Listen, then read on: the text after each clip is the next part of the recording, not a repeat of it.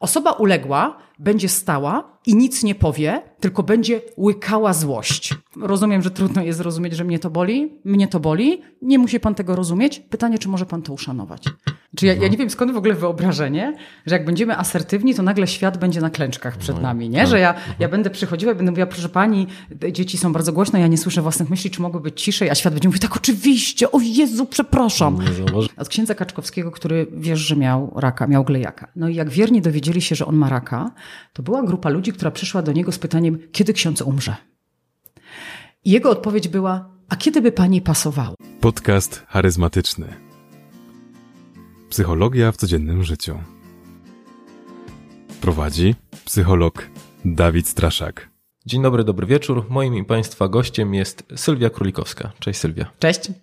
Sylwia jest psychologiem w trakcie e, doktoratu i co ciekawe z charyzmy, więc też będę chciał o to podpytać, i, i trenerką biznesu. Zgadza się. Wszystko się zgadza. Dobrze, świetnie. No, to też y, warto też wspomnieć o tym, że jesteś autorką książek, nawet, nawet mamy je tutaj gdzieś ze sobą. Tak. E, Chciałem z Tobą dzisiaj porozmawiać na temat asertywności. Jak to zrobić, żeby być asertywnym, e, żeby potrafić stawiać granice i jak do tego podchodzić? Czyli może, żeby było nam łatwiej, to może zaczęlibyśmy od tego, czym ta w ogóle asertywność jest, bo ja mam wrażenie, że ona obrosła w bardzo dużo mitów, e, no i może warto, żebyśmy się z nimi rozprawili na początek. Jaka jest definicja, nie? No. Wiesz co, ja uważam, że asertywność to jest taki styl komunikacji, w którym ja jestem ok i ty jesteś ok.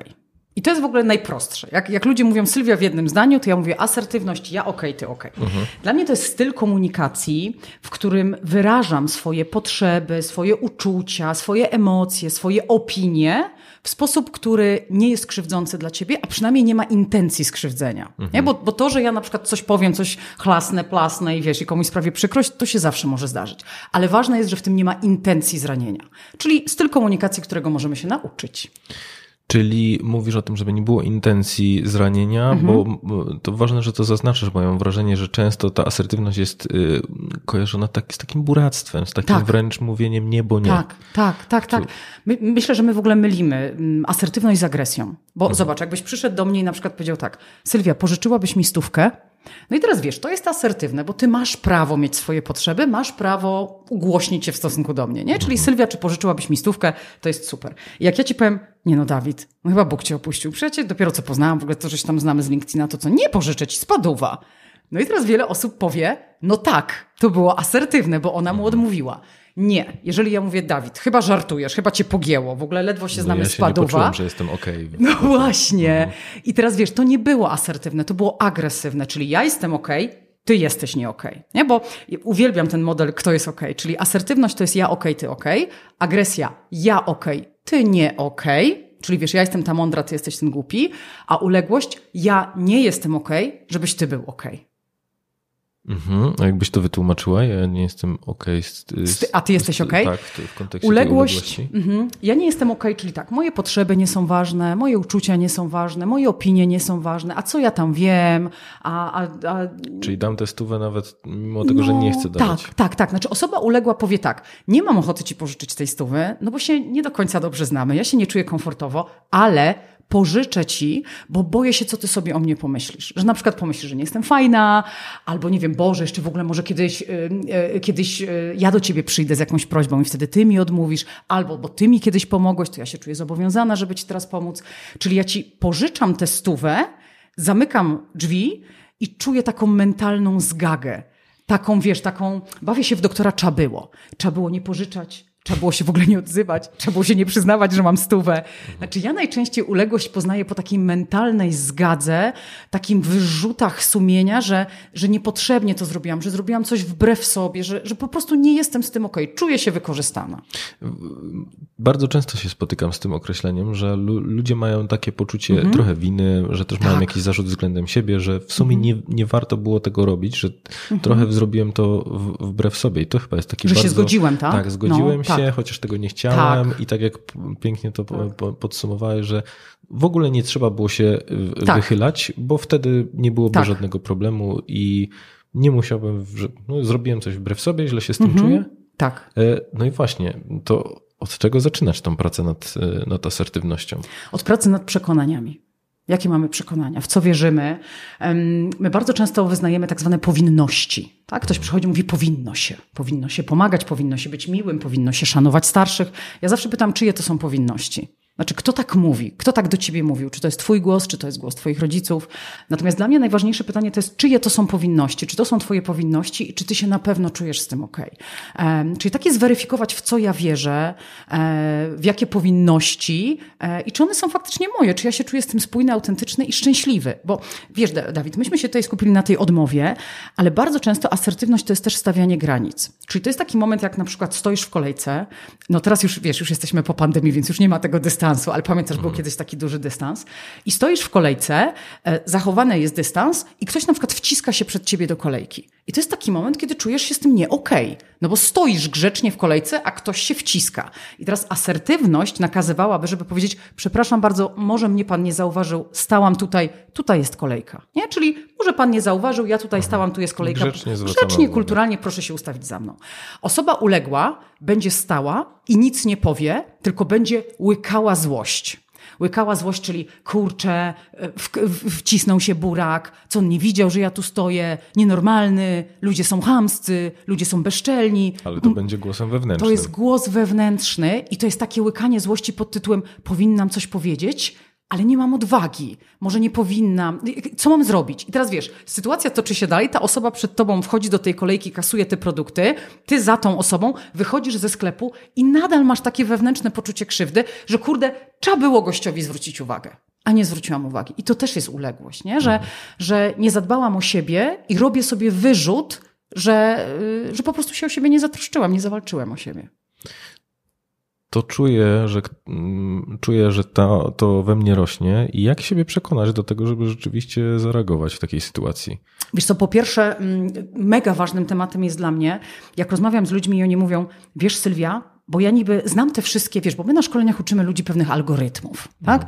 Na przykład jak postawić granicę, ja lubię taki model oko, bo on jest taki prosty, fajny, tam Foucault niektórzy stosują, ja lubię akurat oko, czyli obserwacja, konsekwencje, oczekiwania, czyli co, co się dzieje z poziomu faktów, jaka jest obserwacja, jakie to ma konsekwencje i o co ja proszę tę osobę, tak? Czyli jak stoję w sklepie i ktoś mi tryka wózkiem, to ja mówię, przepraszam pana bardzo, może pan nie zauważył, tryka mnie pan, mnie Co to, to znaczy boli. tryka? No tryka, tak popycha wózkiem. Aha, uderza. Tak, tak uderza wózkiem. O, dobrze, to uderza. Czyli, przepraszam, może pan nie zauważył, uderza mnie pan wózkiem, mnie to boli, czy byłby pan uprzejmy tego nie robić, nie? I jak gdyby algorytm nie jest trudny, trzy kroki każdy z nas jest w stanie ogarnąć. Tylko ludzie bardzo często mówią, Sylwia, ale ja się boję, że ktoś mi odpowie z agresją. Czyli jak ja grzecznie, kulturalnie powiem, przepraszam bardzo, tak, excuse me sir, uderza mnie pan, proszę tak nie robić, to że ktoś odpowie, e, księżniczka. Tylko jedna bardzo ważna rzecz. Ja mam wrażenie, że my rzadko kiedy jesteśmy asertywni, że my jesteśmy jednak agresywni, bo tak długo kisiliśmy tę złość, że potem już nie ma asertywności, tylko jest agresja. My w psychologii mamy takie profesjonalne określenie, gówno wpada w wentylator.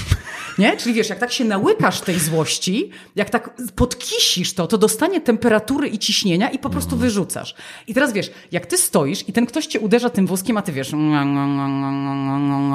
wiesz, on cię dalej uderza, bo nie wie, że ty masz problem, a ty i w końcu mówisz, dobra, będę asertywny. I się odwracasz i mówisz tak, co mnie pan tryka? To to nie jest asertywność. Czyli, że czekamy do tego granicznego punktu. Dokładnie. I teraz, wiesz, bo ja mam takie doświadczenie w życiu, że ja staram się być asertywna i właśnie, przepraszam, może pan nie zauważył, tryka mnie pan, czy byłby pan uprzejmy tak nie robić. I mi się nie zdarzyło, żeby na tak postawioną komunikację ktoś mi odpowiedział agresywnie. No bo też po partnersku podchodzisz do tej Tak. osoby. Nie, nie, nie wychodzisz z jakiegoś takiego Tak. asymetrycznego poziomu, tylko Tak. zwracasz uprzejmie uwagę. Tak. Natomiast nawet jeżeli ten ktoś by powiedział, o, księżniczka, no to, to jest dla mnie jasny sygnał, że to nie jest dla mnie partner do rozmowy. I takiej osobie ja najczęściej odpowiadam, okej, rozumiem, że trudno jest zrozumieć, że mnie to boli, mnie to boli, nie musi pan tego rozumieć. Pytanie, czy może pan to uszanować? Bo to jest dla mnie w ogóle najważniejsze, że w asertywności... Stanąć za tobą w sklepie. No ale wiesz o co mi chodzi, że, że dla mnie w asertywności inni ludzie nie muszą rozumieć, bo ludziom jest bardzo trudno rozumieć, co czują inni, nie? Wiesz, też jesteś psychologiem, często się spotykasz z tym, że ktoś mówi, no to ja nie rozumiem, że ona się tak czuje. Nie powinna się tak czuć, nie? Bo ty się tak nie czujesz, to inni się nie powinni tak czuć. Więc ja zawsze mówię, że my nie musimy rozumieć innych ludzi, ale naprawdę fajnie by było, żeby ich szanować. Czyli jak ja komuś postawiłam granicę i ktoś mówi, o księżniczka, to ja mówię, okej, nie musi pan rozumieć, że mnie to boli. Pytanie, czy może pan to uszanować? I po prostu tego nie robić, bo ja grzecznie zwróciłam panu uwagę. Nie? Ja grzecznie zwróciłam panu uwagę, nie musi pan tego rozumieć. Pytanie, czy może pan to uszanować? Zwłaszcza, że mam wrażenie, że ludzie nie lubią być edukowani, bo poczułbym się trochę jak w szkole, gdyby ktoś mi tak e, ostro zareagował i zwrócił, zwrócił uwagę, bo też mm, myślę, że to jest kluczowe, co powiedziałeś, że możemy wychodzić też z takiego założenia, że on nie robi tego intencjonalnie, Tak. że po prostu w, Absolutnie, Dawid, to jest tak ważne. Słuchaj, że my zakładamy złe intencje innych ludzi. To jest w ogóle dla mnie, co my mamy w głowach, że my zakładamy złe intencje. Dawid, jak często ty masz złe intencje? Jak często budzisz się rano i myślisz sobie, Karol, Zniszczę. dowalę mu dzisiaj, zniszczę go. Znaczy, jeżeli budzisz się z taką myślą, to wiesz, że to jest moment, w którym trzeba skorzystać z pomocy specjalisty. Natomiast większość ludzi naprawdę nie ma złych intencji. I jest w ogóle, mm, kojarzysz pewnie brzytwę Ockhama, tak? Że nie ma co mnożyć bytów ponad potrzebę. A znasz brzytwę Hanlona? Brzytwa Hanlona mówi o tym, że nie ma co tłumaczyć złymi intencjami zachowania, które można wytłumaczyć zwykłą bezmyślnością. I bardzo często ludzie po prostu nie myślą, nie wiedzą, nie rozumieją, nie są w stanie mentalnie wyjść z własnej głowy. Naprawdę moje doświadczenie życiowe, ale też zawodowe pokazuje, że rzadko kiedy ludzie mają złe intencje, więc po prostu nie zakładajmy tych złych intencji i zobaczymy, że świat się od razu zrobi lepszy, jaśniejszy. A nie masz wrażenia, że to jest jakaś forma mechanizmu obronnego, że ja wolę założyć czyjeś złe intencje, żeby we mnie Mhm. wez, wezbrała ta, ta irytacja na Mhm. tą drugą osobę, żeby znaleźć odwagę do tego, żeby zwrócić uwagę. No. To znaczy, że jak sobie pomyślę, że on mnie tam uderza tym wózkiem i ja się wkurzę na to, Mhm. to dopiero wtedy znajduję odwagę, żeby powiedzieć, panie, nie uderzaj mnie pan, Tak. a bo też mm, mm, patrzę na to przez pryzmat ciebie jako osoby, to znaczy, że ty masz, wiesz, szalenie rozwiniętą y, komunikację, jesteś mo- tak, Ekstrawertyczna. ekstrawertyczna, Ekstrawertyczna, tak. więc, y, y, więc myślę, że ten próg y, komunikacji, w sensie, że tobie będzie łatwiej, Mhm. Łatwiej. zwracać na pewne rzeczy uwagę, a z drugiej strony są ludzie, którzy są nieśmiali, trochę zamknięci w sobie, którzy Mhm. Tak. wręcz właśnie jak cze- czekają, aż ta energia podrośnie, żeby mogli zwrócić na, na, na, na to tak, uwagę. Tak, myślę, że to jest bardzo dobra mm, sugestia, dobry trop, bo zobacz, że gniew jest bardzo potrzebną emocją. My często nie lubimy gniewu, a to jest ważna emocja, która właśnie pomaga nam zawalczyć o siebie, postawić granice. Więc nie ma co tego gniewu tłumić, tak? Że prawda, o ja się nie wkurzyłam, tam wiesz, nie wiem, ktoś mi pluje w twarz, o deszcz pada. A żyłka pulsuje. No nie? Więc ja uważam, że gniew jest bardzo ważną emocją i faktycznie mm, on jest czasami potrzebny, żeby, żeby faktycznie znaleźć w sobie tę odwagę, tę gotowość do tego działania. Tylko ja mam wrażenie, że my czasami zakładamy złe intencje, ale i tak wchodzimy potem w rolę ofiary. Czyli takie wiesz, on to zrobił specjalnie, jest zły, nie lubi mnie, nie szanuje. No tak, nikt mnie nie lubi, nie szanuje, biedny ja. Wiesz, że często wchodzimy w to, Potwierdzamy taki obraz. no, trochę, trochę wchodzimy, więc jeżeli jesteśmy w stanie te, ten gniew wykorzystać jako taką konstruktywną energię, żeby się odwrócić i powiedzieć, proszę pana, proszę mnie nie trykać, tak? Czy to proszę mnie nie uderzać, czy, czy, czy proszę tutaj przy mnie nie palić, tak? Bo to są też takie, e, w ogóle wiesz, najtrudniejszy case na asertywność to jest sąsiad palący balkon obok. To jest w ogóle niesamowite, nie? No bo wiesz, on jest niby na swoim balkonie, ale to wszystko leci na przykład do mnie, do mojego pokoju. No i teraz asertywność mówi o tym, że ja muszę wyjść i powiedzieć, drogi sąsiedzie, widzę, że sąsiad pali, that's okay, natomiast cały ten dym leci do mnie do domu. I ten sąsiad może powiedzieć, wolność Tomku w swoim domku. No i wtedy mówisz, że tak No. się składa, że żona jest w ciąży E, i że chyba nie chciałby pan być odpowiedzialny, że coś by się jej stało. No i teraz tak, a jak masz żonę w ciąży, to łatwo, nie? Natomiast wiesz, jaki ona jest kilka lat odsetek? w tej ciąży jest. A że ona ciągle jest w tej ciąży. Sąsiad powiedział, tak, naprawdę nie widziałem. nie? Przecież pan mieszka sam. Chociaż, ale widzisz, Dawid, bo tutaj wchodzimy jeszcze w bardzo ciekawy temat, Mhm. mianowicie, czy w asertywności możemy kłamać. E, I to fajnie wychodzi w odmowie, nie? że na przykład jak przychodzisz do mnie i mówisz pożycz stówkę i ja mam tę stówkę, ale nie chcę ci jej pożyczyć, a mówię, że nie mam. I wiesz, ja uważam, że to nie jest asertywne. Czyli jeżeli ty przyjdziesz do mnie i powiesz, Sylwia, pożycz stówkę, a ja powiem jeszcze tak, Dawid, bardzo bym chciała. To w ogóle rekomenduję wszystkim nie zaczynać tak odmowy, bo ludzie mogą myśleć, że wy naprawdę byście bardzo chcieli. Więc nie, nie zaczynaj, bardzo bym chciała, ale nie mam, no bo ściemniasz dwa razy, tak? Ściemniasz po pierwsze, żebyś chciała, a po drugie, że nie masz. Więc moim zdaniem w asertywności, wiesz, to chodzi o taką uczciwość wobec siebie i innych i na przykład powiedzieć, Dawid, nie jestem w stanie ci pożyczyć tych pieniędzy, bo mam już zaplanowane wydatki, mogę ci pomóc w inny sposób. O, Nie? fajnie, że też od razu wyjaśniłaś dlaczego, z czego te, Tak. z czego te rzeczy wynikają, bo y, też spotkałem się z takim określeniem, że łatwiej przyjmować odmowę, jeżeli my też pokażemy, że ja rozumiem, że to jest dla ciebie ważne, Mhm. Mm, ale i wyjaśniamy, z czego wynika, Tak. z, czego, wynika odmowa. No Tak. wi- wiadomo, że w- takiej sytuacji, kiedy no, my się znamy niedługo, no to Mhm. może nie warto byłoby tłumaczyć tego wszystkiego, w sensie nawet chyba nie byłoby to Nawet chyba nie muszę się tłumaczyć Tak. w asertywności. Nie? Gdyby ja, ja mam prawo nie chcieć ci pożyczyć. Ja mam prawo nie chcieć ci pożyczyć. Ale myślę, że Tylko, że chodzi o to tak, żebyś zrozumiał, że faktycznie u mnie nie ma złych intencji. Nie? Że na przykład, bo jak ja bym ci powiedziała, Dawid, nie pożyczę ci, to ty mógłbyś sobie nakręcić film, że na przykład cię nie lubię. Nie? A tu chodzi o to, nie, że się tłumaczę, tylko pokazuję ci moją perspektywę, żeby nie dać ci przestrzeni na nakręcenie swojego filmu. Tak, ale po- pojawia mi się takie, taka scena związana z kloszardem, który prosi o te dwa Mhm. złote, a że my zaczynamy tutaj taki wykład, że rozumiem, że to jest dla pana potrzebne, ale biorąc Tak. pod uwagę tę sytuację, że Mhm. wyobrażam sobie, że te dwa złote raczej nie pomoże Tak. w, y, w tym, Mhm. jak pan mierzy się z życiem i zaczynamy opowiadać historię, to chyba jest niepotrzebne. Że Nie, ale można, wiesz, ale na przykład można powiedzieć, że proszę pana, nie pożyczę panu, bo na przykład nie mam zwyczaju. nie odda. Tak. Natomiast wiesz, można powiedzieć, że nie pożyczę panu, bo nie mam zwyczaju, no, albo nie wiem, mam organizację, którą już wspieram. Nie? To, to ostatnio miałam rozmowę właśnie z, z moją menadżerką Asią i y, przez telefon z nią rozmawiałam, ona mówi, poczekaj, bo ktoś dzwoni do drzwi. I właśnie otwiera i że ktoś chodził i zbierał pieniądze. Ja, ja nie wiedziałam, że oni tak chodzą po domach, no ale rozumiem, że, że ktoś z jakiejś, tam, z jakiejś tam organizacji chodził, zbierał pieniądze i słyszę moją Asię, która mówi tak, przepraszam pana, nie, nie dam panu pieniędzy, ponieważ mam już organizacje, które wspieram regularnie. Dziękuję, do widzenia. Ja sobie pomyślałam, Jezu, jaka jestem Piękne. dumna, jakie piękne, nie? Że proszę pana, nie dam panu tych, nie wesprę tej inicjatywy, ponieważ mam organizacje, które regularnie wspieram, one są sprawdzone i tyle, i dziękuję. Jakby to nie chodzi o pana, tylko o jakieś moje standardy. Ale fajnie, że powiedziałeś o tym kloszardzie, bo ja jeszcze jestem zwolenniczką tak zwanej proaktywnej odmowy. Czyli ja lubię, jak odmawiamy i mówimy, że słuchaj, nie zrobię czegoś dla ciebie, bo mam ku temu racjonalne powody, ale daję ci też alternatywę. Czyli nie zostawiam cię, tak? Czyli nie mówię, Dawid, sorry, nie pożyczę ci, bo mam zaplanowane wydatki, brać se sam.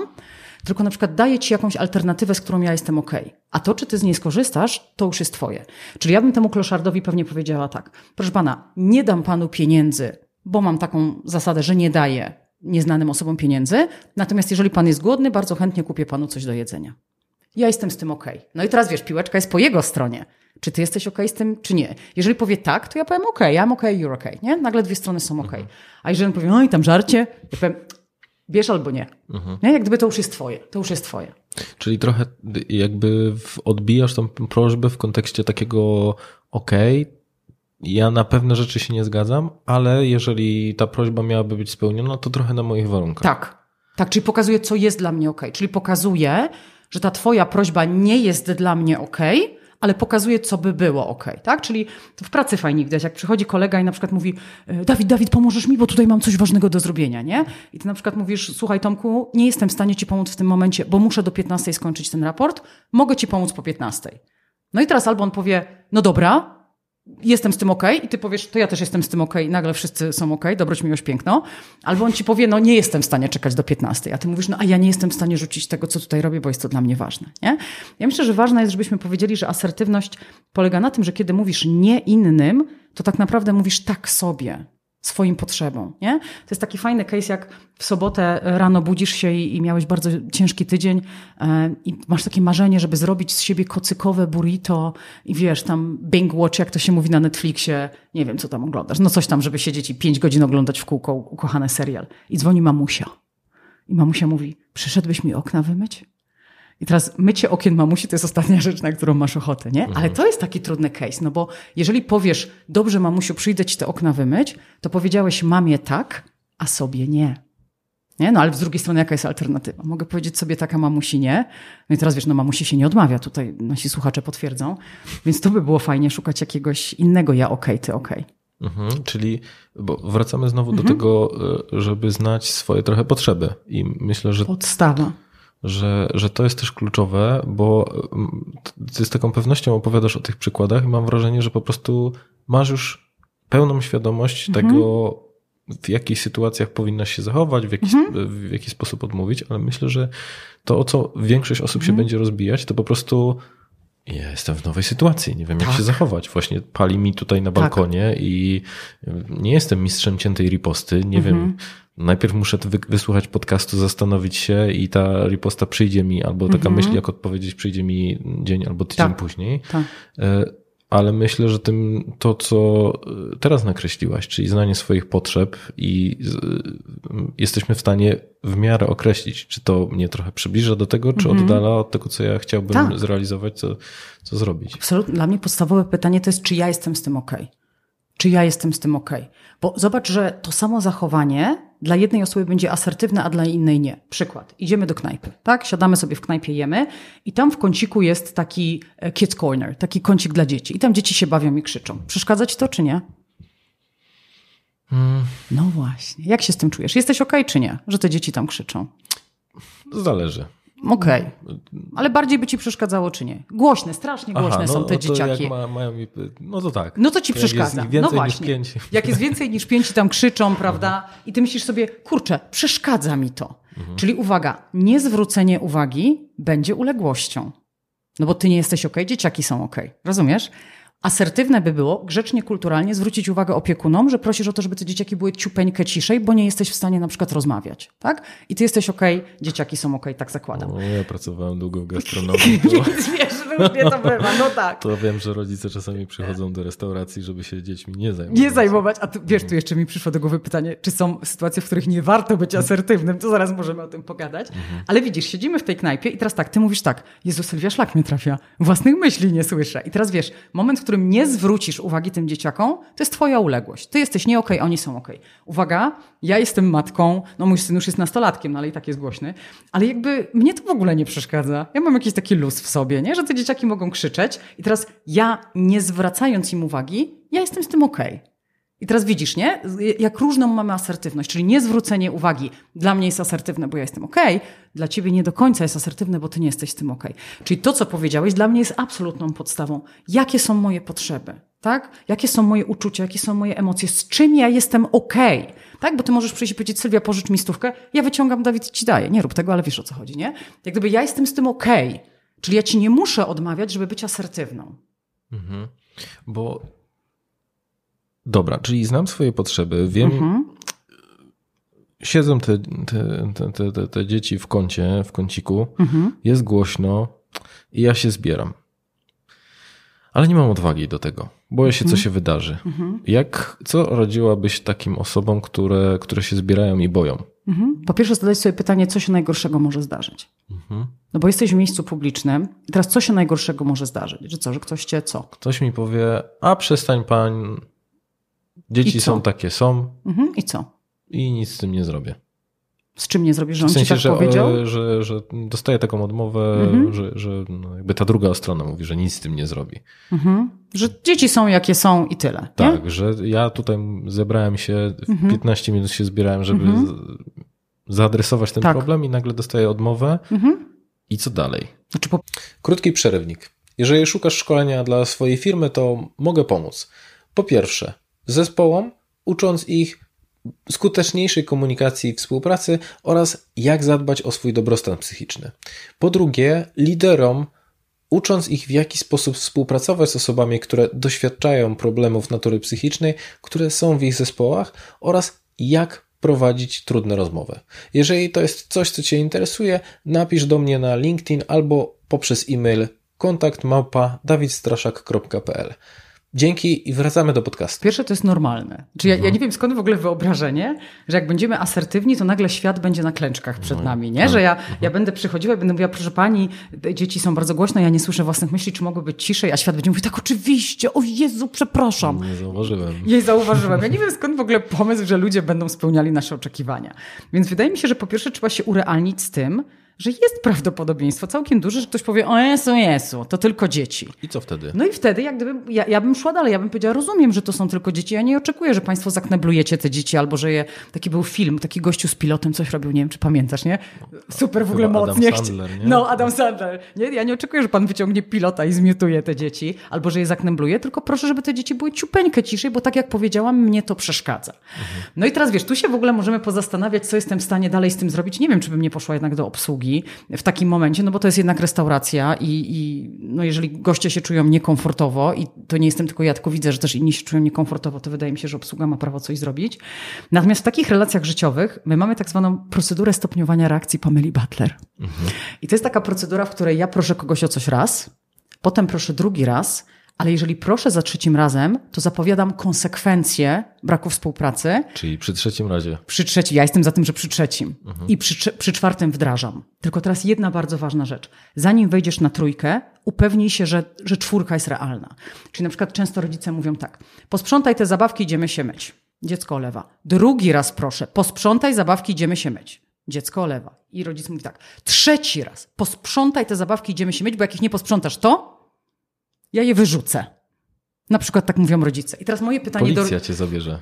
Jezu, proszę cię, to są traumy dzieciństwa. Przyjdzie pan i cię zabierze. No ale dobra, no weźmy rodzica, który mówi, przyjdzie pan i cię zabierze. Jezu, nie mówcie tak do swoich dzieci, błagam. No ale przyjdzie pan i cię zabierze. No i teraz czwórka. I dziecko nie sprząta. Dziecko mówi, sprawdzam. Jak w pokerze. No i co? I przychodzi pan i zabiera dziecko? Wyrzucasz te zabawki? Więc ja mam wrażenie, że większość z nas wchodzi na tę trójkę, zapowiada jakąś konsekwencję, a tak naprawdę potem nie jest w stanie jej wdrożyć. Więc ja zawsze rekomenduję, żeby, mm, żeby zanim wejdziesz na trójkę, zadać sobie pytanie, co będzie realnego. Czyli na przykład jak mój syn był mały, to ja mówiłam, młody sprzątnij zabawki, idziemy się kąpać. Jak mnie olewał, to ja mówiłam, młody, dwójka, nie? dwójka Pameli, sprzątaj zabawki, idziemy się kąpać. Jak mnie olewał, to ja mówiłam, synku, to jest trzeci ostatni raz, kiedy ja cię proszę, żebyś posprzątał zabawki. Jeżeli ich nie posprzątasz, ja je zaanektuję na 48 godzin. Tak? Albo nie wiem, jak miał tam jakiegoś mistrza Jodę, czy tam Darfa Vadera, to ja mówię, aresztuję Darfa Vadera na 48, na dołek go wsadzę. Tak? I 48 godzin nie będziesz się nim bawił. No i teraz, jeżeli mój syn olewał, znaczy rzadko mu się to zdarzało, bo jakoś tak, wiesz, widział, że ja nie żartuję. No jak tak mówisz, to, To ja jak tak mu to nie posprzątał. żart, to ja bym, to nawet ja bym posprzątał. Natomiast y, jak mu się tam chyba raz zdarzyło, no to trzeba tego Darfa Vadera, wiesz, y, po prostu schować na te 48 godzin. I to jest ten trudny moment, kiedy dziecko zaczyna płakać. I na przykład mówi, o Jezu, mamusiu, to, to ja tak nie chciałem, ciu, ciu, ciu. I teraz dla mnie najważniejsza jest ta konsekwencja. Czyli jeżeli ja ciebie prosiłam raz, drugi, trzeci, zapowiedziałam jakąś konsekwencję, to ja te konsekwencje wdrażam. Po prostu. Nie? I moim zdaniem to jest kluczowe, bo to też daje dzieciom poczucie bezpieczeństwa, że, że my jesteśmy słowni. To też jest ważne, że ta konsekwencja nie może być karą, nie? bo to jest różnica, że to nie jest tak, że ja na przykład mówię do tego dziecka, że jak nie posprzątasz, to nie wiem, nie pójdziesz na rower z Jasiem. A, a wiemy, że ta relacja z Jasiem jest ważna i ten rower jest, bo jak gdyby ja jestem za konsekwencjami, czyli żeby dziecko czuło, że, że, że są konsekwencje jego czynów, a nie kary. Ale uważam, że w asertywności musimy być stanowczy i konsekwentni. Czyli znajesz, znajomość swoich potrzeb jako Mhm. taki pi, pi, pierwsza podstawa. Druga to komunikat, z którym idziemy. I trzecia to potencjalna konsekwencja, co jeżeli Mhm. Co ta jeżeli prośba nie, nie zrobi. nie zostanie spełniona. tak. Czyli idę, mówię, że proszę uciszyć Mhm. dzieci. Jeżeli tam po, po, powielam tą prośbę, no to przy trzecim mówię, Tak. że jeżeli to nie zostanie spełnione, to zaadresuję to do, do ochrony. No przychodzi ochrona, przyjdzie ochrona i do, do, do obsługi. No i jeżeli to nie zostanie zrobione, Mhm. no to po prostu wykonuję tą, tą swoją groźbę, czy Konsekwencje, warunek. wdrażam konsekwencje. Tylko mi się wydaje, że w ogóle po prostu kurczę spróbować. Wiesz, bo ja mam wrażenie, że my Bo się to tak jest, strasznie... popatrz, jakie to jest trudne. No. Jak, ile tu jest elementów, które Tak. trzeba przemyśleć, wykonać. Ja przyszedłem zjeść to, tam, to swoje spaghetti, a Tak. tu się okazuje, że ja muszę jeszcze naprawiać świat i edukować czyichś rodziców w zakresie takiego savoir vivre e, w miejscach Tak. publicznych. Tylko wiesz, po pierwsze ty masz prawo, w ogóle widzisz, to się moim zdaniem zaczyna od tych wszystkich praw asertywności, że ty masz prawo e, zjeść posiłek w spokoju. No przyszedłeś do restauracji, a nie do zoo, tak? No jakbyś siedział w zoo, no to rozumiem, że gdzieś tam małpy skaczą, rzucają bananami. No ja jestem zdziwiona, że ty jesteś zdziwiony. Ale jeżeli przychodzisz do restauracji na poziomie kulturalnej, która, no dobra, ma kids corner, ale to nie znaczy, że te dzieci muszą rzucać w siebie jedzeniem i wiesz, i, i we wszystkich naokoło. Więc ty masz prawo zjeść ten posiłek w spokoju. Jakby to jest dla mnie najważniejsze, że ty masz prawo być szanowany, ty masz prawo, żeby twoje potrzeby były respektowane. Ja zawsze rekomenduję po prostu co się najgorszego może stać? Bo ja mam wrażenie, że, że wiesz, ten metastrach, nie? Że, że my się trochę bardziej, trochę się bardziej boimy tego własnego strachu, a jak głęboko wierzę w to, że ciemność znika, gdy w nią wchodzisz. Po prostu wstań, podejdź, grzecznie, spokojnie, powiedz, przepraszam panią bardzo, przyszliśmy tutaj z żoną na, na kolację, dzieci są tak głośne, że my nie jesteśmy w stanie rozmawiać. Czy bylibyście państwo w stanie uciszyć te dzieci chociaż troszkę? Tak I teraz po, po partnersku. Zobacz, jaki spokojna komunikacja, tak? Excuse me, czyli takie przepraszam. Przyszedłem tutaj z narzeczoną zjeść obiad. Dzieci są tak głośne, że ja nie jestem w stanie rozmawiać, nie słyszymy własnych myśli. Czy bylibyście Państwo uprzejmi mm, jakoś tutaj uciszyć te dzieciaki? Grzecznie, spokojnie. Co by się musiało, Dawid, stać, żeby na taki ton głosu i na taki komunikat ktoś ci odpowiedział chamsko? Życie, tak? Życie musiało być. No, Tylko, że wiesz, no to tutaj możemy wejść w temat, kiedy, kiedy nie być asertywnym. Mhm. Wiesz co, są takie sytuacje. No właśnie, myślę, że to chyba Też. niebezpieczeństwo to jest taka Mhm, pierwsza tak. rzecz, która mi przychodzi, że Tak. wtedy warto odpuścić. Tak. Tak, tak. Znaczy ja jak idę ciemną ulicą yy, i nie wiem, i mi drogę zastępuje trzech karków, no to ja nie jestem asertywna pod tytułem panowie, nie czuję się komfortowo, że tu stoicie, bo wiesz, wyobrażam sobie, że ich jest trzech, a ja jedna. Są też takie sytuacje, jak na przykład, nie wiem, jestem gdzieś nad morzem. Ostatnio miałam taką sytuację, byliśmy nad morzem i poszliśmy, jakiś tam kabaret występował. No i stolik koło nas siedzieli ludzie, którzy byli pijani. Znaczy zachowywali się jakby byli pijani. Ja nie wiem, czy oni byli pijani, czy oni byli naćpani. No, w każdym razie mam wrażenie, że nie byli do końca sobą, nie byli trzeźwi. I zachowywali się bardzo głośno. I ja się czułam z tym nie okej. I wiesz, asertywność we mnie już mówi, przepraszam panów bardzo, tak? Nie słyszę, co się dzieje na scenie. Czy moglibyście panowie być ciszej? Ale spojrzałam na nich i ja widziałam, że nie. No po prostu, nie? Jakby to, to, to nie jest ten moment, to znaczy oni na pewno zareagują nieasertywnie, nie wiem, czy agresywnie, czy jakąś krzywdę mogą mi zrobić, Może się nie? to źle skończyć No, dlatego prostu. Są takie, wiecie, ja, ja uważam, że są takie momenty w życiu, że no, nie będziemy asertywni, no bo jest to po prostu niebezpieczne, nieracjonalne i, i to też jest okej. Z drugiej strony często spotykam się e, pracując indywidualnie z ludźmi, że oni mówią, że nie ma sensu zwracać uwagi swoim rodzicom. Często, często mówię i to nie, nie mówię o tym z tego względu, że to jest takie odpuszczanie sobie, tylko że mało co działa na te osoby.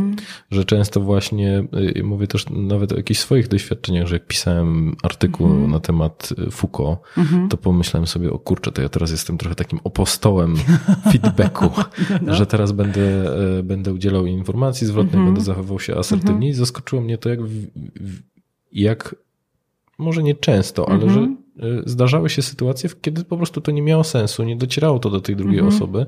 Jakby ta osoba nie była na takim poziomie, w którym byłaby w stanie przyjąć w ogóle informację.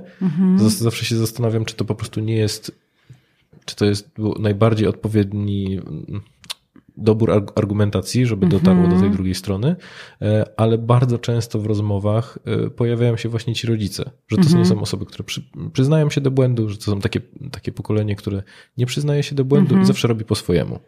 I Tylko, ciężko... tylko zobacz, Dawid, ale, po co jak gdyby iść w kategorii błędu? Bo wiesz, nasi, ja wierzę w to, że nasi rodzice wychowywali nas najlepiej, jak potrafili.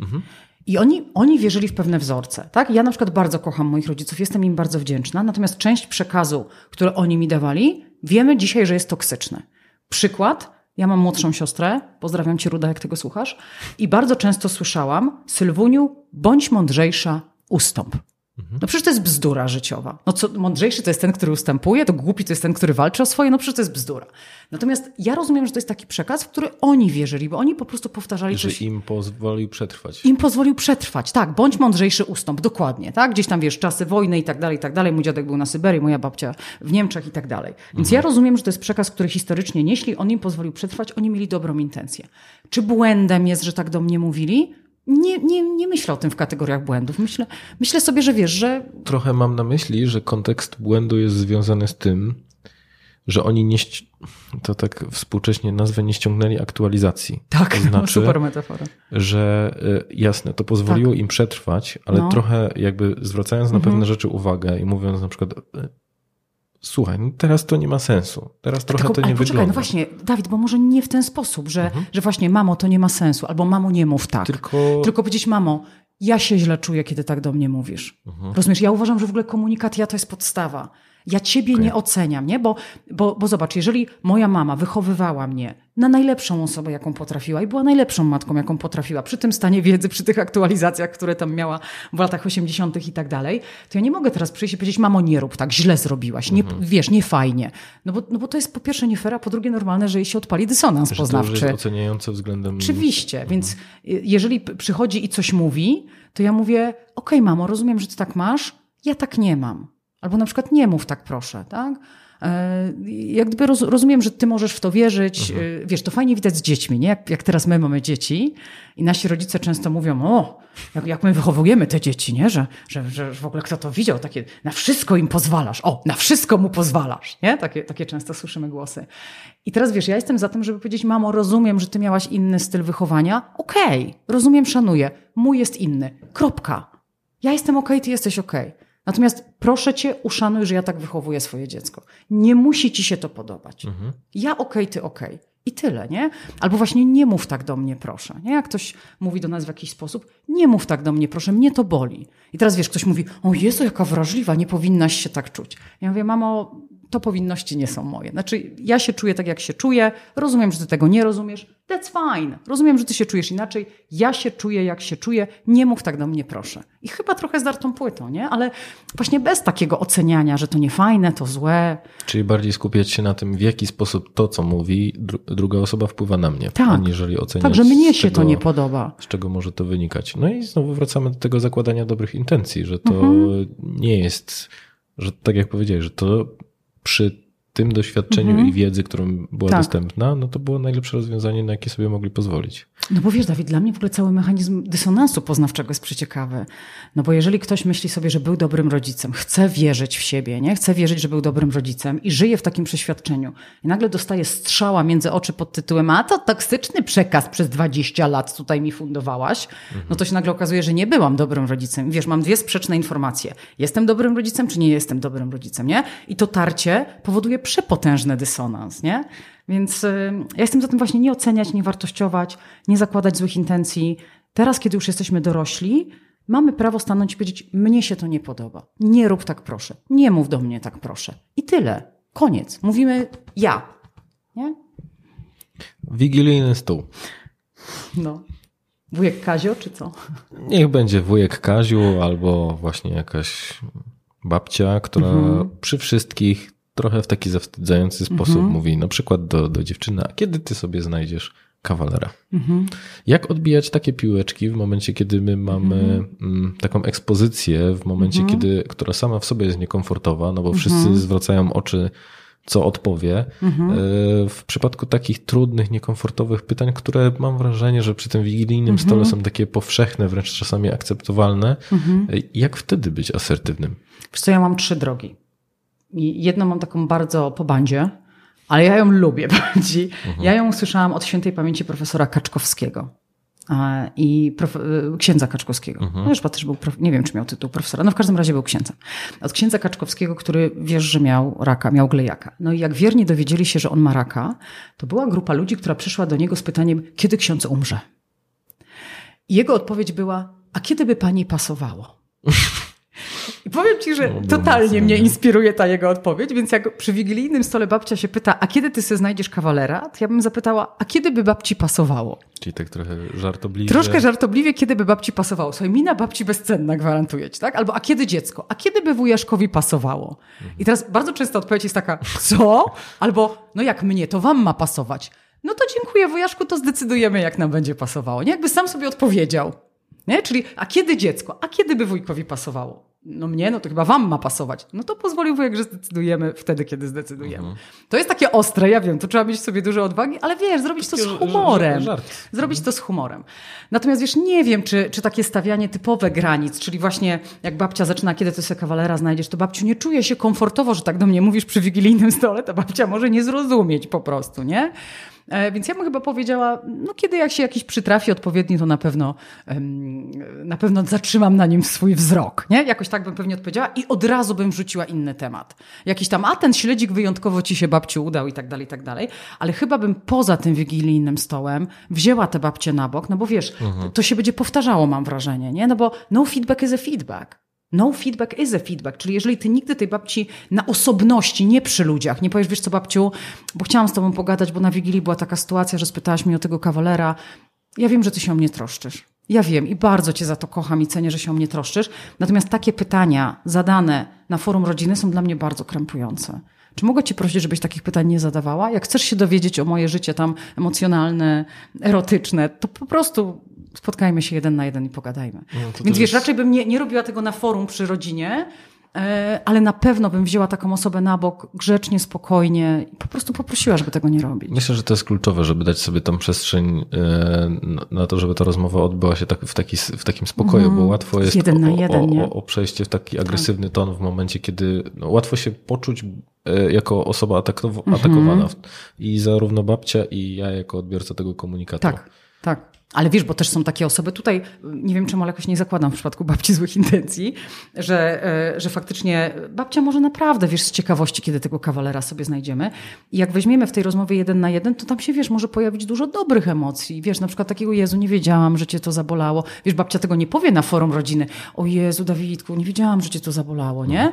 A tutaj jak będziecie jeden na jeden, to możecie to powiedzieć. Ale druga rzecz, są takie osoby, które czerpią dziką satysfakcję z zawstydzania nas, nie? Może być jakiś taki wujek Kazek, który, wiesz, właśnie, to jest jego rozrywka. Czeka cały rok. Czeka, czeka rok, prawda, i ma taki zestaw pytań e, różnych, różnych takich właśnie, a jak tam, coś tam, drugie dziecko w drodze, czy nie w drodze, nie? I my mamy ochotę odpowiedzieć, a jak tam wujka prostata, nie? Ale myślimy sobie, dobra, dobra, nie, nie zrobimy tego. Ale to jest osoba, która zadaje takie pytanie, bo wie, że ma audytorium.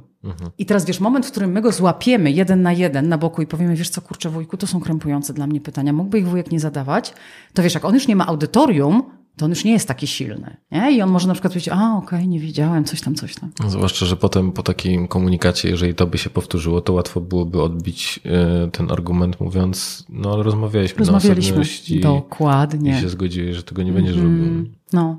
no. Myślę, że też w kontekście asertywności ważną umiejętnością jest um, taka zdolność do wytrwania ciszy.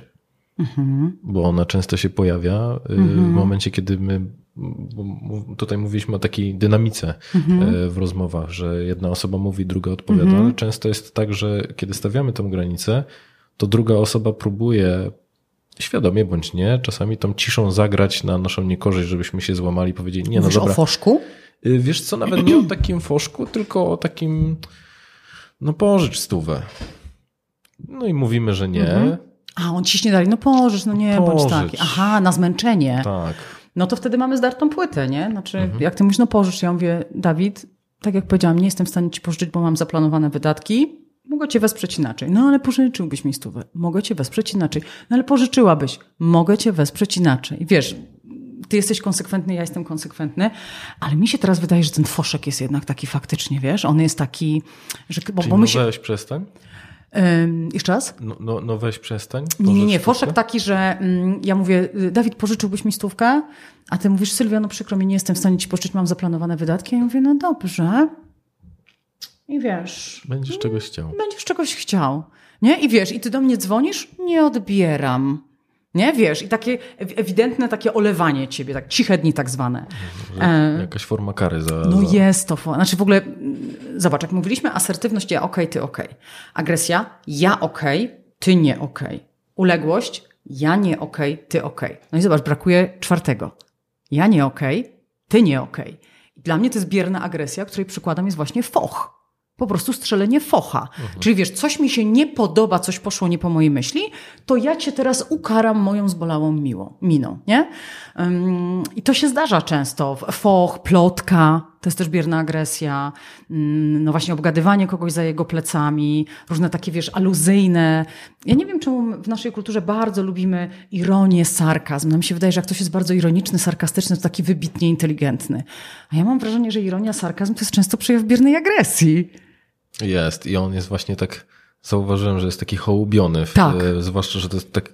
e, Charakterystyczne to jest wokół, w przypadku takich bardzo inteligentnych ludzi, Tak. że oni taką szpileczkę idealnie e, wbijają i wszyscy przyklaskują. Tak. Ale mam wrażenie, że tam ten, przy tym klaskaniu jest dużo takiej obawy, że byleby nie we mnie. Tak, tak, ale ja też nie rozumiem tego hołbienia, sarkazmu, ironii.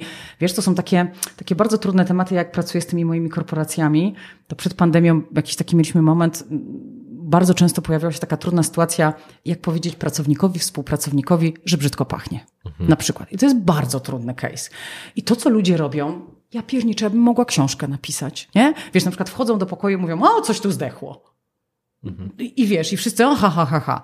Kurde, to jest bierna agresja, tak? Albo nie wiem, dezodorant kupić mu na Mikołajki. To też jest bierna agresja, tak? Albo to, co zrobiono gdzieś tam u jednego z moich klientów, że chłopak przyszedł któregoś dnia do biura i miał monitor obklejony takimi odświeżaczami powietrza, które wieszamy w samochodzie. No totalna bierna agresja. No ludzie, I o czym my jest- w ogóle mówimy? To jest ta sytuacja, w której nikt tego nigdy mu po prostu nie powiedział. Tak, ale widzisz, lider był świadom tego, nie? I teraz ja mówię, ja oczekuję od ciebie, że jeżeli zespół przychodził i mówił, że potrzebują, ja oczekuję, że ty będziesz, uwaga, bo, bo on mi mówi tak, no po pierwsze ja się bałem, a po drugie nie wiedziałem, jak to zrobić. Czyli wiesz, tutaj musi iść w parze odwaga i rozwaga. Czyli musisz znaleźć w sobie odwagę, żeby wziąć tego człowieka na bok, porozmawiać, ale też musisz zrobić to maksymalnie delikatnie. Nie? Więc tego się chyba ludzie boją. Czy ja wyważę tę moją odwagę z tą rozwagą? No właśnie, bo to są takie bardzo wrażliwe, drażliwe, Mhm. e, drażliwe rozmowy, zwłaszcza, że nie wiemy, jaka jest przyczyna na przykład tak, ta, tej Tak. dolegliwości.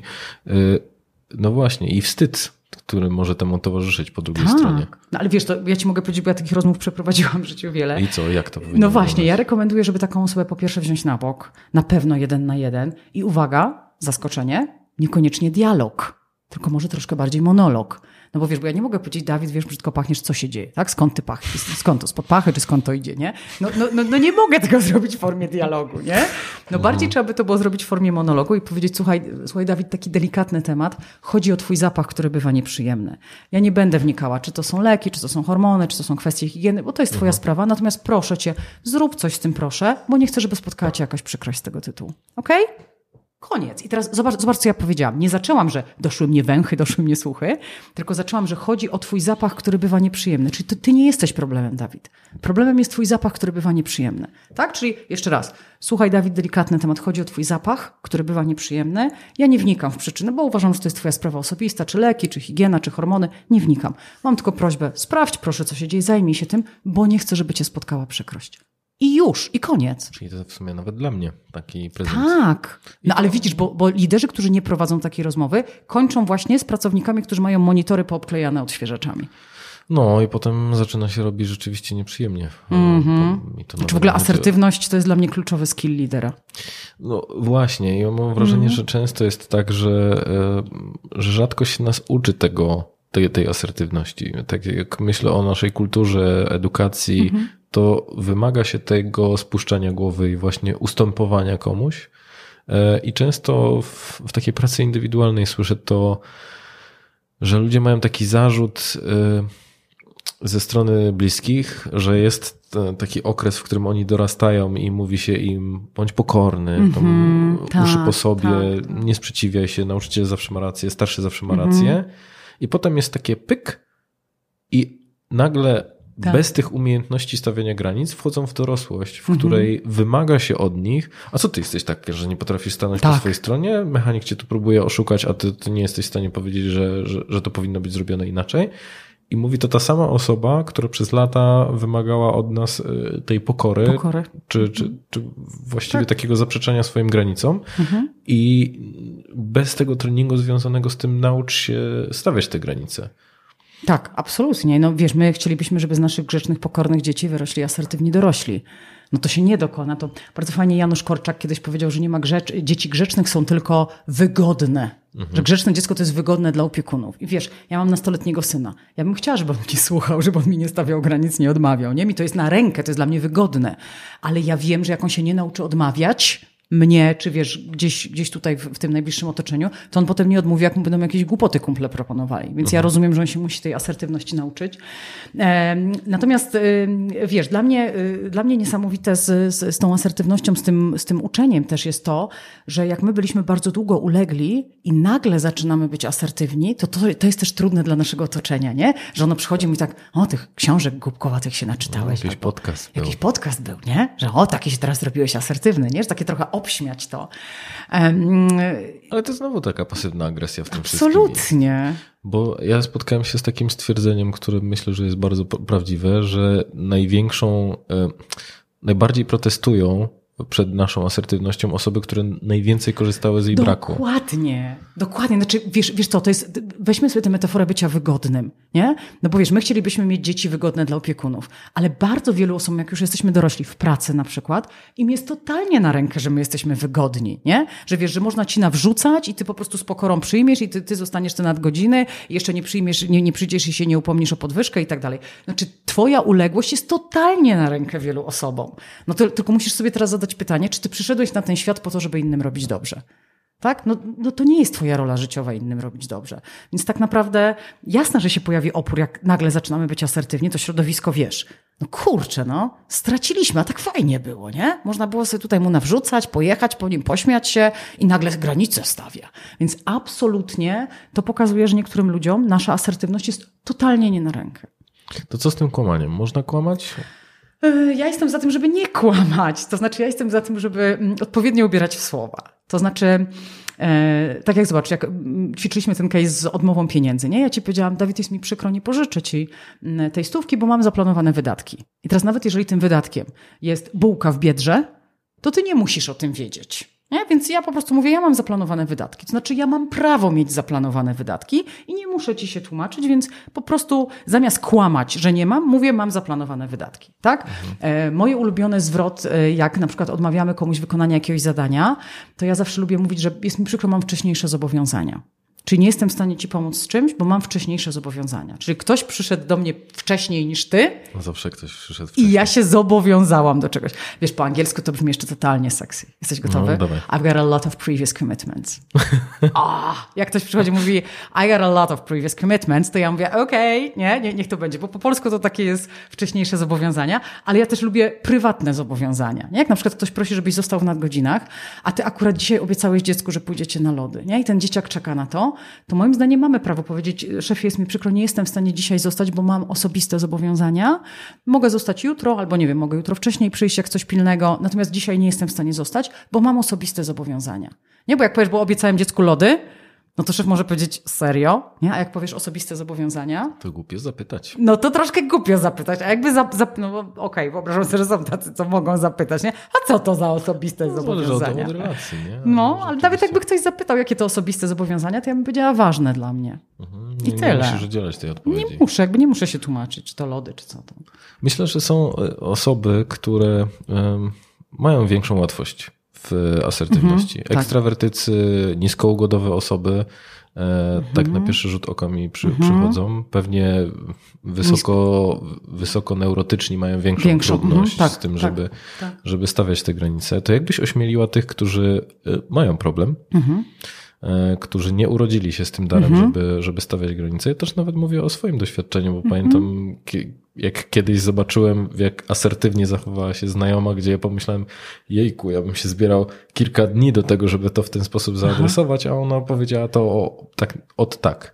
E, Tylko pytanie, no właśnie, czy, czy, czemu od razu to stawiamy, wiesz o co chodzi? Jak gdyby mhm. do tego poziomu może dojdziesz za jakiś czas. Jak gdyby tak, bo my czasami mamy osoby takie, o, jak ona jest pewna siebie, taka, nie? Też bym tak chciał. No ale po pierwsze, ty nie wiesz, jaką drogę ten ktoś przebył, tak? Mhm. Bo ja, ja byłam raczej czy ja byłam uległym dzieckiem? Nie. Tam akurat wiedziałem. no. Natomiast wiesz, tutaj ja, ja sobie myślę, że ja chyba nie byłam jakimś bardzo asertywnym dzieckiem. Ja byłam też wychowywana właśnie, zobacz jaka grzeczna, siedzi w kącie jakby dziecka nie było. Nie? Czyli chwalona za to, że się mhm. zachowuje jakbym nie istniała. E, no bo takie były czasy, więc ja się tej asertywności też musiałam troszkę nauczyć. Powiem ci, ona nie była dla mnie, okay. znaczy jak, jakbyś mnie spotkał, nie wiem, 10-20 lat temu, to na pewno to nie był ten poziom asertywności, który jest dzisiaj. Więc myślę sobie, że, że przede wszystkim, no właśnie zadać sobie pytanie, czy cel, który sobie stawiam jest realny, nie? Bo, bo może faktycznie jak zaczynasz z asertywnością, to nie będziesz najbardziej asertywną osobą w pokoju, no bo trzeba się urealnić. Ale druga rzecz tak mi teraz przyszła do głowy, fajnie jest w ogóle znaleźć taką osobę, która nas wspiera, która dobrze nam życzy, która nam kibicuje i po prostu powiedzieć tak, wiesz Dawid, bo ja bym się chciała tej asertywności uczyć y, i czuję, że ta nasza relacja jest taka bezpieczna dla mnie. Czy ja sobie mogę potestować tę asertywność tutaj z tobą czasami, nie? I jak ty powiesz, jasne, nie? Ja mówię, to jakbyś był uprzejmy być uważny na tę moją asertywność. Czyli na przykład jak przychodzisz do mnie i mówisz, Sylwia, to pójdziemy na lody, a ja na przykład powiem, mówię, wiesz co Dawid, jestem na diecie, nie jem cukru, możemy iść na spacer. I żebyś na przykład powiedział, o, jak asertywnie, super, chodźmy na spacer. Właśnie o to chodzi, nie? Żeby znaleźć relację, w której czuję się bezpiecznie, wiem, że ty mi kibicujesz, wiem, że jesteś moim przyjacielem. Ja ci mówię, że słuchaj, to jest mój obszar do rozwoju, ta asertywność, więc bądź proszę uważny. I czy możemy się umówić, że jak będę asertywna, to ty mnie na przykład wzmocnisz w tym, wiesz? Bo jak ja się już poczuję tutaj realnie, fajnie, bezpiecznie z tobą, to będzie mi, będzie mi pewnie łatwiej gdzieś indziej. I myślę, że też wspomniałeś o tym yy, bardziej takiej metodzie małych kroczków, mm-hmm. niżeli po prostu tak. wielki skok. Mm-hmm. Trochę tak jak menadżer, prawdziwy menedżer raz dziennie musi się nie zgodzić. Tak, no okej, okej, no, Myślę, że tak będzie. Ale wiesz, tak mnie teraz zaintrygowałeś, bo ostatnio rozmawiałam z kimś i, i ktoś mówi, że ci młodzi, nie? Te zetki. w ogóle kocham pokolenie Z. Boże, ile ja się od nich uczę. Ja się uczę przede, przede wszystkim od nich odpoczywać, nie? Bo ja jestem, tu można bluzgać, czy nie? Można. Bo ja jestem z kultury zapierdol. Mhm. No, ja jestem z tego pokolenia, że wiesz, jak się jak, Tak, jestem z kultury zapierdol. Jak leżałam na kanapie, to ktoś przychodzi i mówi, co ty tak siedzisz? Nudzi ci się, ja ci robotę znajdę, nie? Mhm. Więc ja jak leżę na kanapie, to ja sobie myślę, że coś to poszło w moim życiu życiu nie tak. Więc ja się od tych zetek uczę tego odpoczynku. Ale ktoś mi ostatnio powiedział, że oni są właśnie tacy bardzo asertywni. To znaczy był na jakimś spotkaniu i tam prezes coś, coś mówił i nagle zetka właśnie wstała i powiedziała, szefie, to nie tak. No i teraz pytanie, czy to było asertywne? No moim zdaniem nie. Znaczy dla mnie to nie było asertywne, no bo ty byłeś ok i szef był ok, no moim zdaniem nie. Więc, szef nie był ok. No właśnie, szef nie był ok, nie? Więc ja sobie wyobrażam, że bardziej asertywny by był, jakbyś podniósł rękę i powiedział, ok, szefie, słyszę szefa perspektywę, moja jest inna. Nie? Czy mogę ją zaprezentować? Że nie? też chodzi o kwestię tego, w jaki sposób to ubierzemy, bo Tak. łatwo jest po prostu rzucić nie, nie zgadzam się, Tak. bzdury albo debil. No. E, I, I to mam wrażenie, że jest taka większa biegłość i odwaga Mhm. w, w tym, zwłaszcza, że ludzie to lubią. W sensie, że to jest jakaś z, z, z, e, zabawa dla nich. Tak, Na takim tak. spotkaniu, jak ktoś się nie zgodzi z szefem, super. Super. Wyciągam popcorn i Super, oglądamy, co, tak. co się będzie wydarzało. Dokładnie. Ale wiesz, mi też tak przyszło do głowy, jak czasami mm, w tej przestrzeni publicznej, na przykład gdzieś tam w social mediach, czy tam na LinkedInie, bo akurat ja jestem najbardziej aktywna na LinkedInie, jak czasami się pojawiają takie komentarze, nie ma pani racji. Ja sobie myślę tak, okej, no jak gdyby, to jest w ogóle niesamowite, nie? Odpisujesz na komentarze? Wiesz co, tak. Znaczy, znaczy czy, Ojej, no. czy na takie komentarze bym... Znaczy wiesz co, jak ktoś mówi nie ma pani racji, to ja sobie zawsze przypominam marszałka Piłsudskiego, który mówił, że racja jest jak dupa, każdy ma swoją. I tak ochotę mam, o, zazwyczaj mam ochotę odpisać. Piłsudski mówił, że racja jest jak dupa, każdy ma swoją. Ale jak ktoś odpisuje nie ma pani racji, to ja sobie myślę, ty jesteś okej, ja nie jestem okej. No bo zobacz, jak ktoś przychodzi i mówi tak, nie rozumiesz, mylisz się, nie wiesz, nie znasz się, to zobacz, że ja jestem okej, ty jesteś nie okej. To jest agresja. Komunikat myli się pani, nie ma, nie ma znaczenia, że tam jest pani. Nie? Ale wiesz, nie rozumiesz, mylisz się, nie znasz się, to jest agresja.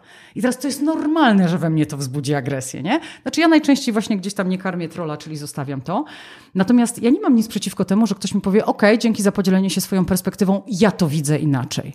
I to jest dla mnie przepięknie asertywne. Jak to trzeba to wykorzystać, to trzeba tam, wiesz, e, proszę przedstawić mi swoją perspektywę Tak. i on się wyprodukuje. No. A No okej, dzięki za podzielenie się swoją perspektywą. Znaczy dla mnie w ogóle, Dawid, zdaniem, które zmieniło moje życie, to było właśnie to Piłsudskiego, racja jest jak dupa, każdy ma swoją. Ja to potem przekułam na opinia jest jak dupa, każdy ma swoją. I to mi tak w głowie poustawiało, wiesz, bo mnie mm, dużo rzeczy przestało boleć w związku z tym. Bo jak ktoś na przykład przychodził i mówił, pani jest głupia, to ja sobie myślę, o jaką ma piękną opinię, jaka ładna dupa. Nie? Tylko to jest jego dupa, a nie moja. Znaczy twoja to nie opinia... jest o tobie. Tak, twoja opinia nie jest obiektywną prawdą o mnie. I to mi tak totalnie zrobiło i y, wiesz, no, po, mówiłam już, że mam nastoletniego syna i mówię, Boże, jak ja bym chciała go tego nauczyć, bo to jest tak ważne, nie? Żeby on rozumiał, że jak ludzie przyjdą i powiedzą, że jesteś głupi, jakiś, niefajny, to to jest ich opinia, ich dupa. I ostatnio wchodzę do pokoju mojego syna i mówię, synu, ale tu bajzel? On mówi, dziękuję za podzielenie się swoją opinią. I myślę, no dzięki, no brawo, mamy to, mamy to. Doigrałaś się. No, doigrałam się. Doktorat z charyzmy. Mhm. Boże. Ja nie wiem, kiedy ja go napiszę, nie wiem, kiedy go skończę. A czym się zajmujesz? Wiesz co, e, piszę o charyzmie mm, i mam taką hipotezę, że to jest zestaw kompetencji, które jesteśmy w stanie doskonalić. Bo Max Weber twierdził, że to jest dar od Boga. O, ta definicja jego to... No, ta jego definicja, ale w ogóle wiesz, nawet jak patrzysz tak etymologicznie, że charizm, charizma, charizm, charyz, charyzmaty, dary Boże, nie? I wiele osób myśli sobie, że, że jak najbardziej trzeba się było z tym urodzić. No ja nie wierzę, że tam wiesz, dziecko się rodzi, a ty mówisz o charyzmatyczne oczka po tatusiu, nie? Zwłaszcza, że wiemy, że bardzo wielu, y, wiele, wiele osób, które my postrzegamy jako charyzmatyczne, one po prostu naprawdę wykształciły ten zestaw kompetencji. Takim no, strasznym przykładem, ale myślę, że trafnym jest chociażby Hitler, e, który wcale nie był porywającym mówcą. No, jego e, minister propagandy, czyli Goebbels, pojechał po prostu do Stanów, nauczył się odpowiednich technik wpływu społecznego, wrócił i go tego uczył. Jak wrzucicie na Google'a, tylko zróbcie to w, w, tym, w tym koncie, e, w tym Incognito. incognito. Jak wrzucicie na Google Hitler in front of mirror, to zobaczycie Hitlera, jak ćwiczy public speaking. Okej. I, I to jest niesamowite, że, że uważam, że można się tego nauczyć. I mam właśnie Mam wrażenie, taką. że trochę jest tak, że ludzie tego oczekują, że, że, chcą widzieć w ludziach taką romantyczną wizję, że ktoś jest dotknięty tym palcem Bożym i taki się Mm, rodzi. Okej. No, może, może tak być. Może tak być, tylko widzisz, znowu mi się tutaj pojawia pytanie, mm, co to znaczy, że co jest wrodzone. Ja też idę od razu wielką piątką, tak jak ty idziesz. No pewnie większa ekstrawersja, bo jest ci pewnie łatwiej, tak? Być postrzeganym jako charyzmatyczny. E, Pewnie troszkę mniejsza ugodowość, nie? Ni- Niższa ugodowość, tak sobie myślę. Chociaż widzisz, no to jest, to jest bardzo tego trudne. co pamiętam, to natknąłem się na badania, które pokazują, że te trzy cechy, czyli wysoka ekstrawersja, wysoka sumienność i, I niska niska neurotyczność. Niska neurotyczność, okej. tak, że stabilność neurotyzm. emocjonalna no bo jakby nie patrzeć na to, nie wiem, Jordan Peterson mówi, że neurotyczność to jest po prostu odwrotność pewności siebie, bo się wahasz. Więc zakładam, że po prostu Tak, to... bo neurotyczność rozumiana jako lękowość, tak? Tak, tak, takie wątpienie, analizowanie, Wątpienie, mhm. też taka introspekcja i bycie dużo, dużo w sobie. Ciekawe, może tak być. No, natomiast, natomiast wiesz, no też znowu oczywiście powinniśmy wyjść jeszcze bardziej od początku, jaką mamy definicję charyzmy. No ja wierzę, że charyzmatyczna osoba to jest taka, która sprawia, że inni podążają za nią, nie dlatego, że muszą, ale dlatego, że chcą. E, czyli charyzma jest w oczach patrzącego. E, I osoba, która pierwsza dociera do celu, nie jest charyzmatyczna, ona jest skuteczna. Natomiast charyzmatyczna jest ta, która do tego celu doprowadzi bardzo dużo osób. Nie? I to nie taką siłą, tak? Czyli wiesz, mój mąż z zawodu jest dyrektorem, czyli nie pozycją, nie siłą, nie tam wiesz, właśnie jakimś obiecywaniem e, cudawianków, tylko właśnie albo ma jasną wizję, bo ja uważam, że na pewno nie ma charyzmy bez wizji, tak mi się wydaje. Znaczy musi być jakiś pomysł, coś, co nas podnieca, coś, za czym wszyscy idziemy. Uważam, że musi być energia wysoka. Czyli, czyli charyzmatyczna osoba, która, to jest taka, która przychodzi i faktycznie mówi screw it, let's do it. Nie? Screw it, let's do it. Po prostu jedziemy, ciśniemy, dajemy. E, No i po trzecie uważam, że komunikacja. Czyli potrafi ubrać w słowa e, tak, że no, tak, tak potrafi, tak, tak dobrać słowa, że po prostu nas to przekonuje, nie? że nas to przekonuje. I dla mnie takim przykładem, czyli te trzy elementy ja będę chciała badać, bo wydaje mi się, że one robią charyzmę, czyli wizja, energia, komunikacja. E, I taką kluczową osobą, która wydaje mi się, że ma te wszystkie trzy i, i fajnie pokazuje, czym jest charyzma, jest Jurek Owsiak. Bo zobacz, że tam jest niesamowita wizja, którą my totalnie kupujemy, totalnie się identyfikujemy z tą wizją. Jest bardzo fajna energia i jest fajna komunikacja. I totalnie nie, to jest piękny przykład charyzmy w naszym środowisku e, polskim. To kiedy obrona? Matko, nie no, ja jestem jeszcze w polu totalnie, wiesz, bo nie ma narzędzia, muszę zrobić adaptację kulturową, bo jest A. oczywiście amery- amerykańskie narzędzie, w Polsce nikt tego nie badał, więc ja muszę zrobić adaptację. Ja, ja, ja myślę, że chyba muszę zrobić pół roku wolnego, żeby po prostu usiąść to napisać, a mm, mam tak dużo pracy, mm, bo faktycznie na pełnej petardzie wchodzi pokolenie Z, które ja kocham i myślę, że umiem z nimi pracować, wiem co działa, co nie działa, e, więc wiesz, po prostu nie łapię zakrętów, jeśli chodzi o szkolenie, ale no tak przed pięćdziesiątką na pewno chciałabym to zrobić. dobra, no to wtedy będziemy robić dogrywkę w kontekście charyzmy. Super, bardzo mi się podoba. Sylwia, w czym możesz pomóc ludziom? Z czym oni mogą się do ciebie zwracać? Wiesz co, ja szkole przede wszystkim, prowadzę szkolenia, nie prowadzę sesji jeden na jeden, bo tak jak rozmawialiśmy bardzo uczciwie przed, przed nagraniem, ja mam energię na grupę. Ja w relacjach jeden jeden to jakoś tak, wiesz, musiałabym na trampolinie na przykład skakać. Yy, Więc ja mam taką energię na grupę, a nie na, a nie na indywidualne spotkania. I przede wszystkim pracuję z liderami, przede wszystkim pracuję z menadżerami, wspieram ich, jak zarządzać, no widzisz, jak prowadzić trudne rozmowy, tak? Czyli jak komuś powiedzieć właśnie, że brzydko pachnie, albo właśnie jak dać informację zwrotną, żeby się nie obraził. E, cały, cały ten temat. No i ostatnio temat, który kocham, kocham, kocham, to jest budowanie międzypokoleniowej synergii. Czyli jak, wiesz, pracując... się dogadać. Jak się dogadać z X, Y, Z, dla, dlaczego Z czasami są takie, czego się możemy nauczyć, a co oni mogą od nas wziąć. Wiesz, jak to, ja w ogóle wierzę w synergię, nie? Że 1 plus 1 plus 1 równa się 100. Nie? Że, że, że jak każdy z nas może wnieść coś fajnego, bo uważam, że X mają dużo fajnych rzeczy, wiesz, ten etos pracy, e, taka, wiesz, umiejętność uczenia się, my mamy, ja jestem z pokolenia X, mamy przepotężny LTM, nie? Long Term Memory. Ja tam mam, Jezu, co ja tam mam? Ostatnio mój syn, pytam się, co masz na polskim? Mówi treny. Ja mówię, moja wdzięczna Urszulo, bodaj tym nie była, nie umierała lub się nie rodziła. A mój syn mówi, Jesus, co ty tam masz w tym No. LTM-ie? Ja mówię, treny, różne treny. Przepraszam, że ci przerwę, ale ostatnio wiesz, przy medytacji do mnie wracają jakieś y, rzeczy, które mm, takie no z, z podstawówki. No, Ostatnio mitoza, mejoza, tak? Właśnie się, wiesz, kończę meditację No. i rzeka. Naturalny ciek wodny płynący y, od źródła do ujścia powodowany siłą grawitacji. Niesamowite. No to, to, to ja, ja dokładnie mam, ja mam mitozę mejozę. Chromosomy układają się w płaszczyźnie równikowej wrzeciono podziałowego. Co my mamy? Ale wiesz, to może być potencjał, nie? Taka umiejętność skupienia się, takiej, wiesz, też wytrwałości, bo ja mam wrażenie, że my jest X, jesteśmy wytrwali, cierpliwi, wiesz, ja na pierwszą lalkę Barbie dwa lata czekałam, znam koleżanki, które do dzisiaj czekają, więc wiesz, tego się jesteśmy w stanie nauczyć od Xów. I Greki to jest dla mnie pierwsze pokolenie, które powiedziało don't work hard, work smart. Nie? I, i, I pierwsi, którzy zaczęli podważać status quo i wiesz, Kaizen, improvement i tak dalej. No i mamy Zety, które wiesz, myśmy, ja jestem pokolenie work hard, Greki są work smart, a Zety są work enough. Nie? I, I kurczę, jak to wszystko połączyć, jak to zrobić, więc ten temat mnie totalnie kręci. Więc jak macie problem z Zetami i chcecie się dogadać, to Czyli Nadchodzę. LinkedIn i Facebook. Tak przez LinkedIna najbardziej. Tak, Okej, przez LinkedIna myślę. Dobra. Jeżeli miałabyś dać jedną taką konkretną Mhm. radę dla ludzi, żeby za, od czego mogliby zacząć pracę nad asertywnością, to co byś im, co byś im poradziła? Od pracy nad przekonaniami. W co wierzysz, w co nie wierzysz, czego chcesz, czego nie chcesz. Poznaj siebie. Jestem z tym ok, z czym jestem ok, z tym nie jestem ok. Znaczy, bo ja mam wrażenie, że bez tego nie zrobisz asertywności. Będziesz się cały czas miotał. Czyli musisz zacząć Będzie od takie tego. sztuczne, No, tak. sztuczne formułki. Sztuczne formułki. Kim jestem, kim nie jestem, czego chcę, czego nie chcę, co jest dla mnie ok, czego potrzebuję, co jest dla mnie wartością. I jak to sobie poukładasz w głowie, to zobaczysz, że ci się Matrix rozkoduje. Nie? I nagle zobaczysz, jak gdyby naturalnie ci wyjdzie, Jezu, to nie moje. Nie chcę tego. Nie? Jak gdyby nagle po prostu to tak wyjdzie z ciebie naturalnie, a nie właśnie sztuczną formułką. Ekstra. Dobra, dziękuję bardzo. Dziękuję. E, Słuchasz podcastu charyzmatyczny. Zasubskrybuj, daj kciuk w górę lub skomentuj.